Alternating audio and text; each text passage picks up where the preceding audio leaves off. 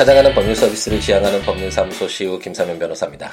189회 함께 있는 민법을 시작해 보도록 하겠습니다. 어... 2주 전이었나요? 제가 말씀드렸던 것처럼 이제 기존의 사건 외에 이제 논스톱 그 국선 변호라고 해서 아, 영장 실질 심사부터 예전에는 영장 실질 심사만 하고 아, 이제 이제 국선 변호를 그만 이제 아, 국선 변호인이 바뀌는 거죠. 이제 그만하고 이제 새로운 국선 변호인이 선임이 돼서 제1심 재판을 진행하게 됐는데 그러다 보니까 어, 제대로 그 피의자나 피고인에 대한 어떤 내부적인 사적이나 아니면 사건 그 어, 사 건과 관련된 어, 그 파악을 어, 잘 하지 못하는 기회가 많이 어, 갖지 못하는 그런 어떤 폐해가 있어서 어, 이제는 영장 실질 심사부터 제1심 변호까지 이제 쭉 이제 담당하는 그런 국선 변호인을 선정을 했고 그 그곳에 선 이제 선정이 돼서 이제 활동을 시작했다고 말씀드렸잖아요. 그 오늘 기사를 보니까 박근혜 전 대통령이 이제 영장이 발부됐다 그랬는데 그 영장 발부되기 위해서 영장 실질 심사 그 어제부터 계속 하루 종일 하고 어, 새벽에 이제 결과가 나왔다라는 그런 기사가 오늘 보셨을 텐데 그게 바로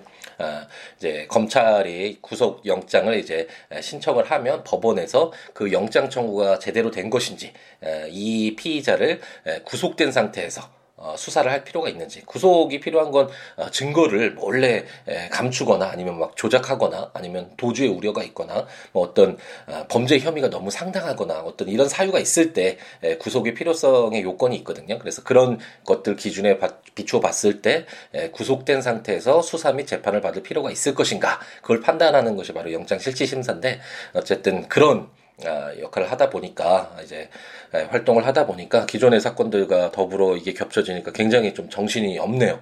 어, 그래서 함께 있는 헌법과 함께 있는 형법 지금 1주, 2주 이렇게 미뤄지고 있는데 함께 있는 민법도 어제 저녁도 꼭 녹음하고 자기 위해서 어, 좀 늦은 시간까지 일 처리하고 이제 녹음하려고 그랬는데 너무 피곤해서 그냥 잠들고 오늘 빨리 어, 새벽 운동을 갔다 온 뒤에 에, 그래도 녹음을 해야겠다라는 생각을 에, 가지고 어, 녹음을 진행하고 있습니다.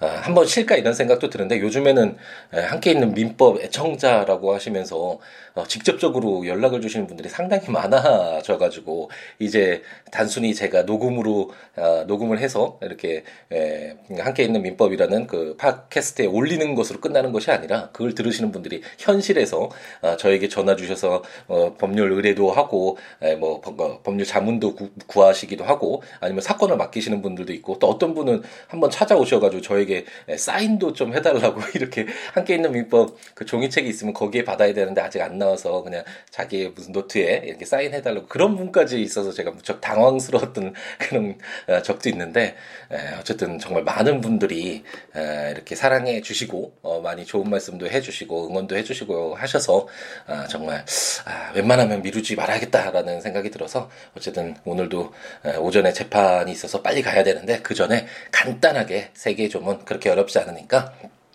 읽고 한번 어, 지나가 보도록 하겠습니다. 아, 우리가 지금 계약이 이제 임대차 계약 가장 계약 중에서도 아, 중요한 부분이라고 할 수 있는 매매 계약과 더불어서 가장 중요한 부분이라고 할 수 있는 임대차 계약과 관련된 규정들을 보고 있는데 임대차 계약도 그렇게 크게 어렵지 않게 여겨지시죠. 그 이유가 우리가 물론 물건과 채권이라는 구별이 있긴 하지만 물건에서 전세권 그 전세권도 목적물을 사용하는데 에, 그래서 용이익이잖아요. 그 사용해서 이익을 얻는 그런 에, 제한 물건이었는데 전세권이 그런 그 전세권 갖고 가도 유사하고 그리고 비록 임료를 지급하지는 않지만 그 어떤 목적물을 사용한다는 측면에서는 어, 배우 유사한 형태를 가진 사용대차 계약도 우리가 공부를 했었죠. 이것처럼 어떤 목적물을 사용하게 하는 어, 사용하게 하고 어, 사용할 수 있는 권리를 갖는 이런 어, 계약이기 때문에 어느 정도 그 법리는 비슷하겠죠. 어떻게 하면 그 목적물을 잘 사용하고 어, 제대로 잘 반환할 것인가, 그 사용하는 대가는 어떻게 될 것인가, 계약에 에, 어떻게 시작하고 어떻게 종료할 것인가, 그 계약, 계약의 내용은 어떻게 정할 것인가, 어떤 이런 큰 틀에서는 어, 뭐 유사하기 때문에 우리가 어, 그렇게 크게 어렵지. 어, 너무 이상하다. 이게 무슨 말인지? 라고 이렇게 의심을 갖고 보지는 않을 정도의 내용이지 않을까라는 생각이 들고 어, 다만 어, 이 임대차 계약과 관련된 어, 이 민법 제 우리가 읽고 있는 이 부분이 어떤 물건의 목적물에 대한 사용과 관련돼서는 어떤 기준이 되는 에, 규정이라고 생각하시면 되겠고 이제 이 기본을 바탕으로 해서 좀 구체적인 그리고 특별한 어떤 사정에 에, 맞는 그런 특별법들이 규정되어 있겠죠. 우리가 지금 민법이 마찬가지로 제가 일반 어, 사법의 기본법, 일반 일반법 뭐 이런 식으로 설명을 많이 드렸었잖아요. 이것처럼 임대차와 관련된 이 내용도 이 민법 규정이 이 민법 규정에서 임대차 어, 이 계약 부분이 기본이 되는 것이고 이와 관련돼서 이제 특별한 뭐 상가와 관련된 규정과 관련돼서 상가 건물 임대차 보호법 이런 게 있잖아요. 그리고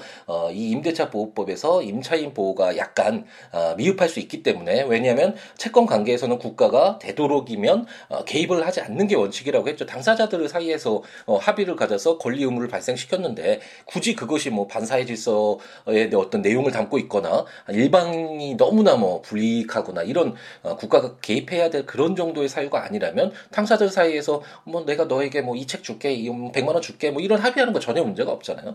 그래서 개입을 하지 않게 되기 때문에 이 임대차 계약이 어쨌든 어, 기본이 되고 어, 그 외에 뭐 상가 임대차 뭐 보호법이나 아니면 여기서 임차 웬만하면 개입을 하지 말아야 되지만 임차인이 아무래도 어, 사회적 약자이라는 점을 에, 고려해서 주택 임대차 보호법에서는 거의 물건과 유사하게 에, 전세권과 유사하게 아, 임차인을 보호하는 그런 또 특별법이 규정되어 있다라는 설명도 에, 그 전에 드렸던 것 같습니다. 그럼 이제 우리가 읽고 있는 부분은 이제 어떻게 임대차 계약을 이제 종료할 것인가, 어떻게 해지가 되는가와 관련된 그런 규정들을 보고 있는데 기간이 약정이 없었을 때 임대차가 어떻게 어, 해지될 수 있는지 그리고 기간이 약정이 있었을 때 어떻게 되는지 뭐 그런 내용들을 우리가 지난 시간까지 배웠습니다.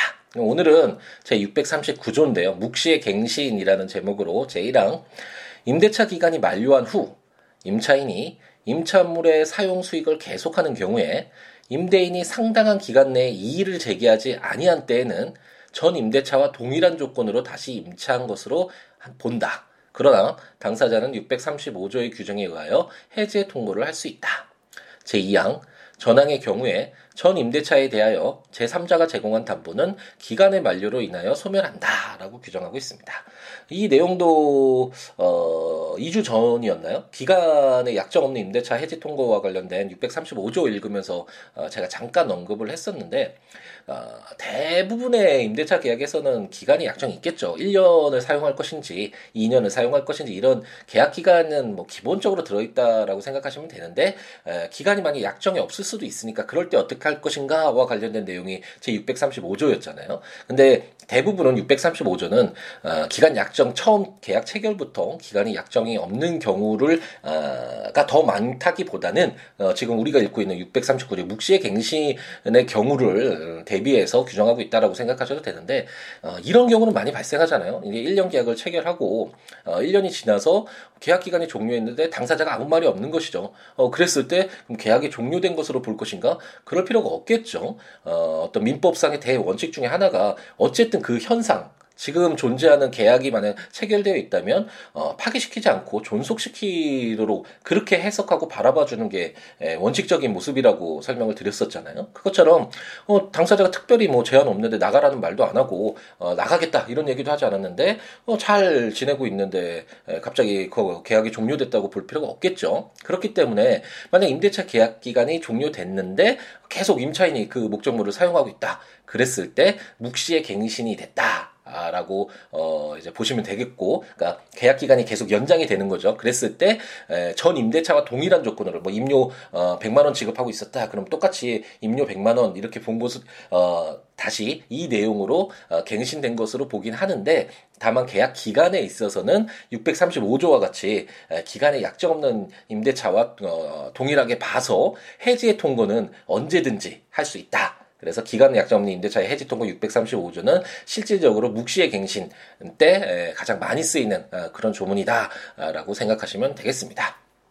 일반적으로 어막 1년 계약 기간이었을 때 1년마다 이렇게 다시 계약하고 어, 그렇게 많이 하지 않죠. 어, 오히려 묵시의 갱신이 더 많은 것 같네요. 전 임대차 계약 조건과 동일하게 이제 계속 진행하는데 다만 그랬을 때 계약 기간까지 음뭐 계속 2년이면 2년 뭐 또뭐 어, 뭐 3년 계약이 있으면 3년이 또 연장돼서 묵시의 갱신이다 그러면 어좀 양 당사자의 의사에 반할 수도 있잖아요. 에, 근데 어떤 이유에서인지 모르지만 계약을 별도로 체결하진 않았어 도 뭐 임대차 계약이 중간에서 어 이제 그렇게 계속 유지하지 말아야 될 뭐 어떤 사유가 발생할 수도 있는데 전 임대차와 동일한 조건이라는 이유만으로 계약 기간이 뭐 3년 뭐 그 전에 5년이었으면 5년 이렇게 뭐 길게 할 수 있다라고 하면 아뭐 어떤 당사자들의 아, 이해관계에 좀 반할 수가 있어서 이때는 기간의 약정 없는 임대차와 아, 동일하게 봐서 해제 통과할 수 있고 해제 통고 바로 효력이 발생하는 건 아니라고 어, 지나 지지난 시간에 말씀드렸죠. 어, 일정한 기간 뭐 임차인이었을 경우에는 임대인이 해지 통고했을 때 임차인에게 6개월이라는 시간을 줘서 어, 새로이 어, 자신의 어떤 또 새로운 임대차 계약을 체결할 준비할 수 있는 그런 시간을 줘야 되겠죠. 그런 내용들을 규정하고 있습니다. 전 이항의 경우에는 어, 만약 뭐 임차인인 갑돌이가 임대차 보증금이 굉장히 높잖아요. 거의 어, 개인 재산의 전부라고 일반 우리가 어, 우리의 모습에서는 어, 거의 건물에 자기가 살고 있는 주거 공간에 들어가는 돈이 어, 자기 재산의 거의 대부분이라고 할 수 있는데 그 금액이 엄청난 금액인데 만약 어, 임대인이 그것을 담보하지 못한다. 물론 대도 대, 어, 대부분의 경우에는 우리가 임대차 계약 체결할 때 그 건물에 에, 항상 어, 등기부 등본을 띄어 보셔야 되잖아요. 어, 많은 분들이 뭐 이제는 이런 부분은 다 아실 것 같은데 에, 부동산 중개인을 통하거나 아니면 통하지 않더라도 그 부동산 등기부 등본은 언제든지 누구나 띄어볼 수 있으니까 항상 띄어보는 게 기본이죠. 계약 체결 당시 것을 띄어보는 게 가장 중요하고 띄어봤을 때 우리가 보았던 그 물건편에서 공부했던 뭐 근저당이나 저당권이 설정되어 있는지 만약 저당권이 설정되어 있으면 그 건물이 만약 그 건물의 소유자가 어, 좀 경제 적으로 좋지 못한 상태가 돼서 그 건물이 경매에 들어갔을 때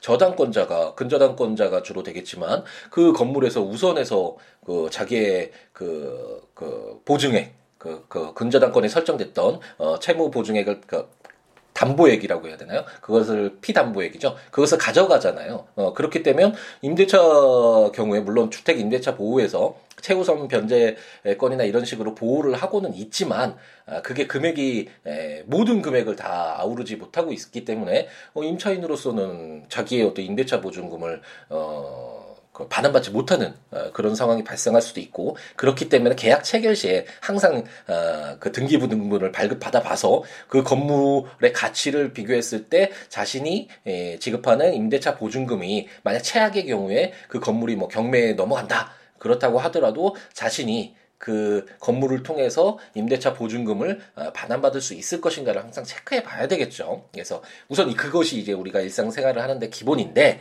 에, 어, 이렇게 뭐, 그럴 수도 있지만 그 임대차 건물에 비해서 임대차 보증금이 많을 경우에 그래도 임대차 계약을 유지하고 싶을 때 임차인이 갑돌이가만 임차인이었는데 어 이거 내가 임대차 보증금 돌려받을 수 있다라는 것 좀 확신을 좀 주세요라고 할 수도 있고 그 임대인인 을돌이가 아 임대차 계약을 꼭 체결하고 싶어서 돈이 뭐 급하게 필요했나 보죠. 친구인 병돌이에게 그 자신의 건물 병돌이 건물을 담보로 제공해 달라라고 부탁해서 이렇게 계약이 체결됐다고 했을 때 묵시의 갱신이 됐다고 해서 무조건 병 병돌이가 자기 건물 을 담보로 제공해야 된다면 병돌이에게 너무 좀 억울한 일이겠죠. 예, 그렇기 때문에 이양의 경우에는 어, 묵시의 갱신이 있었을 때 그 전 임대차 처음 계약했을 때 임대차에 제 어, 대해서 어, 병돌이가 제공한 제3자가 제공한 담보는 기간의 만료로 어, 첫 번째 그 기간이 만료됐을 때 예, 소멸하는 것으로 본다고 규정하고 있습니다. 제640조는 차임 연체와 해지라는 제목으로 건물, 기타, 공작물의 임대차에는 임차인의 차임 연체액이 2기의 차임액에 달하는 때에는 임대인은 계약을 해지할 수 있다라고 규정하고 있습니다. 임료를 지급해야 되겠죠. 임대인이 에, 자기 이제 대부분은 자기 소유의 뭐 그, 건물일 텐데 그 건물을 사용하게 하는 이유가 어, 임료를 받기 위한 것이잖아요. 물론 에, 우리나라의 경우에는 그 임료보다는 임대차 보증금, 그 우리가 전세라고 부르는 그 임대차 보증금이 예전에는 더 많이 활용이 됐지만 이제는 금리가 너무나 낮기 때문에 그 돈을 받아도 제대로 투자차가 없는 사람의 경우에는 임대차 보증금으로 많이 받아둘 필요가 그렇게 없죠. 그렇기 때문에 에, 임료 요즘에는 월 임료로 받는 경우가 많아지고 있고 외국은 거의 그렇다고 봐야죠. 전세라는 제도가 굉장히 좀 어, 특별한 우리나라의 특수한 경우였잖아요. 그래서 앞으로 어, 거의 임대차 보증금이라기보다는 어, 월 임료로 지급하고 그 목적물을 사용하는 어, 그런 형태로 아마도 주택의 형태가 거주 형태가 이제 변경이 될 텐데 어쨌든 이 임료를 지급하지 않으면 임대인으로서는 그 목적물을 계속 사용하게 할 이유가 없겠죠. 그렇기 때문에 임대차 제 그 민법 제 640조는 임차인이 두번 그뭐 3월달, 4월달 임료를 지급하지 않았을 때는 임대인은 계약을 해지할 수 있는 것으로 원래 해지와 해제는 굉장히 엄격한 요건 하에서 우리가 계약 어, 총칙에서 보았듯이 뭐 채무 불이행이 있거나 뭐 이행지체, 이행불능, 어, 불안전 이행 뭐 이런 내용도 우리가 공부했었잖아요. 어, 그래야지만 해지할 수 있는데 에, 특별한 해지 사유로서 어, 임료를 지급하지 않았을 때 두 번에 걸쳐서 어, 그랬을 때 임대인은 계약을 해지할 수 있도록 하, 어, 규정하고 있습니다.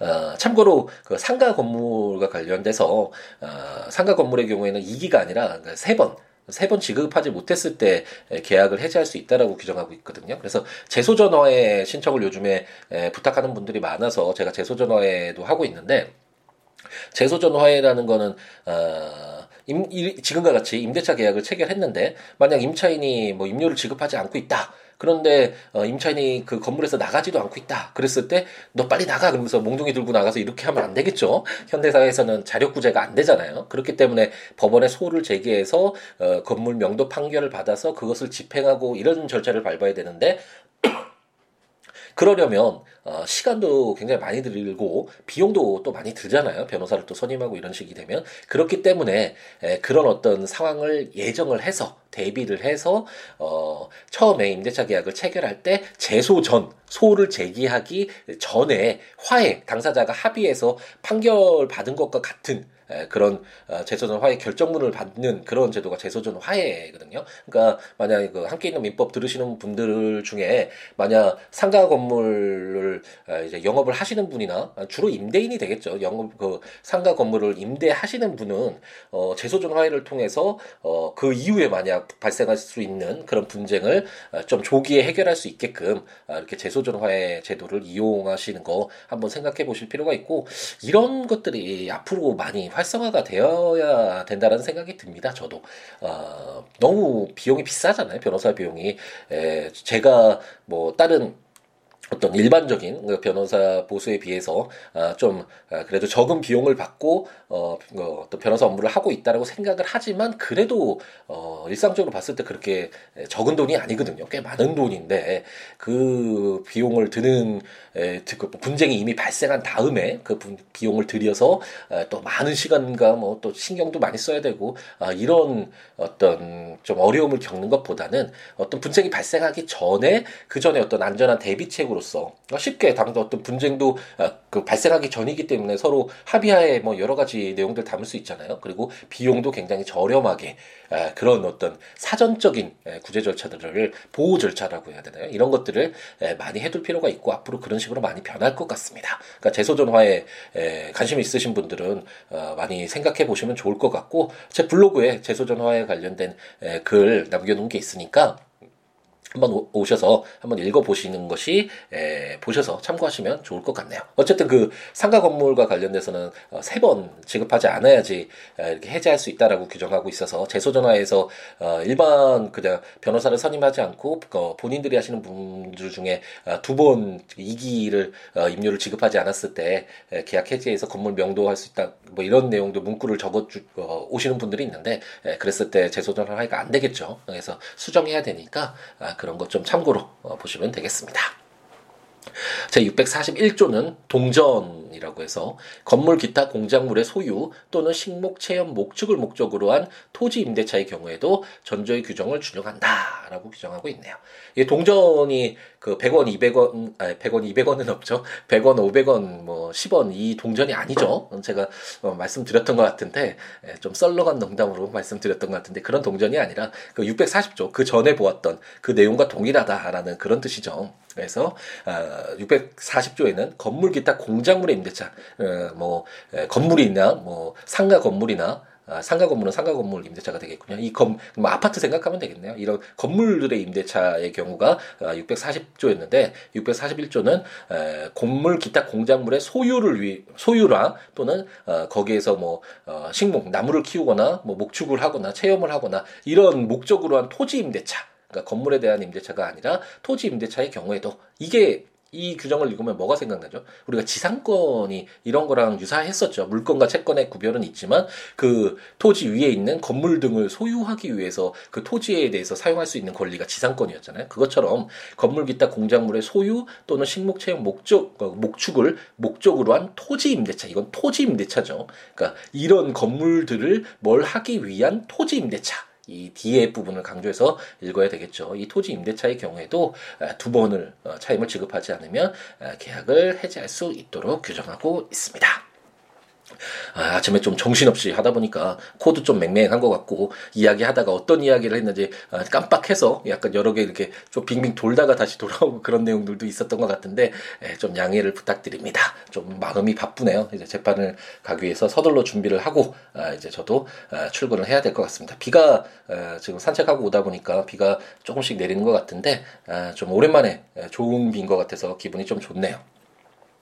어, 이게 민법 규정들 읽으면서 보, 어, 들으시면 좋은 거 아, 이제 다 아시니까 국가법령정보센터를 이용하시거나 어, 제 전자책 함께 있는 민법을 참고하시거나 아, 블로그 siwo.net 또는 siwo.com을 이용하셔서 조문들 읽으시면서 어, 설명들 참고하시면서 들으시면 좋을 것 같고 뭐 이 조문 외에도 어떠한 내용이라도 좋으니까요. siwo.net, siwo.com 또는 siwobooks.com 어, 예, 블로그에 오셔서 여러 가지 이야기 남겨주시면 감사하겠고 026959-9970 전화 요즘 많이 주시던데 전화 주셔도 좋고 시우로 골뱅이 지메일컴 메일 주셔도 좋고 어, 트위터나 페이스북에 예, 저 시우로 오셔서 어, 여러 가지 이야기 예, 남겨 어, 주시면 좋겠습니다. 서로 이야기 나누고 함께하면 정말 좋잖아요. 아, 그리고 어제 그 어, 쪽지를 주셨던 어, 전화 통화도 했었는데 에, 목소리가 전화 목소리가 더 좋다고 어, 말씀해 주셔서 정, 정말 감사하고 그 영국에서 제가 골프 혼자 이렇게 새벽에 5시 반에 6시에 나가서 혼자 이렇게 그, 구 9홀이죠. 나인홀 이렇게 돌고 아, 하도 안 친지 오래, 골프를 안 한 지 오래돼서 이제 용어도 좀 기억이 예, 생소한데 이렇게 한, 시, 한두 시간 정도 이렇게 나이너를 혼자 돌면서 이렇게 했던 그게 좋았다라는 게 예전에 이야기 했었나 봐요. 제가 그 이야기를 한 게 너무 오래 전인 것 같은데 어쨌든 그 에, 방송을 들으시고 에, 골프와 관련된 일을 하시기 때문에 에, 그 골프장에 이제 에, 함께 했으면 좋겠다라고 이렇게 쪽지도 주셨는데 에, 그런 어떤 아, 감사의 제안도 해주셔서 감사하고 어쨌든 어떠한 이야기라도 좋으니까 이런 이런 서로 이야기 나누면서 정말 행복하잖아요. 더불어 살아가고 있다라는 거 느껴지기도 하고 아, 이런 즐거움들이 있으니까 어떤 이야기라도 좋으니까 아, 연락 주셔서 함께 했으면 좋겠습니다. 아, 금요일 비가 오는 금요일 행복 가득하게 채우시고 주말도 더욱 힘차게 더 열정적으로 어, 채워가는 우리였으면 좋겠습니다. 다음 시간에 뵙겠습니다. 감사합니다.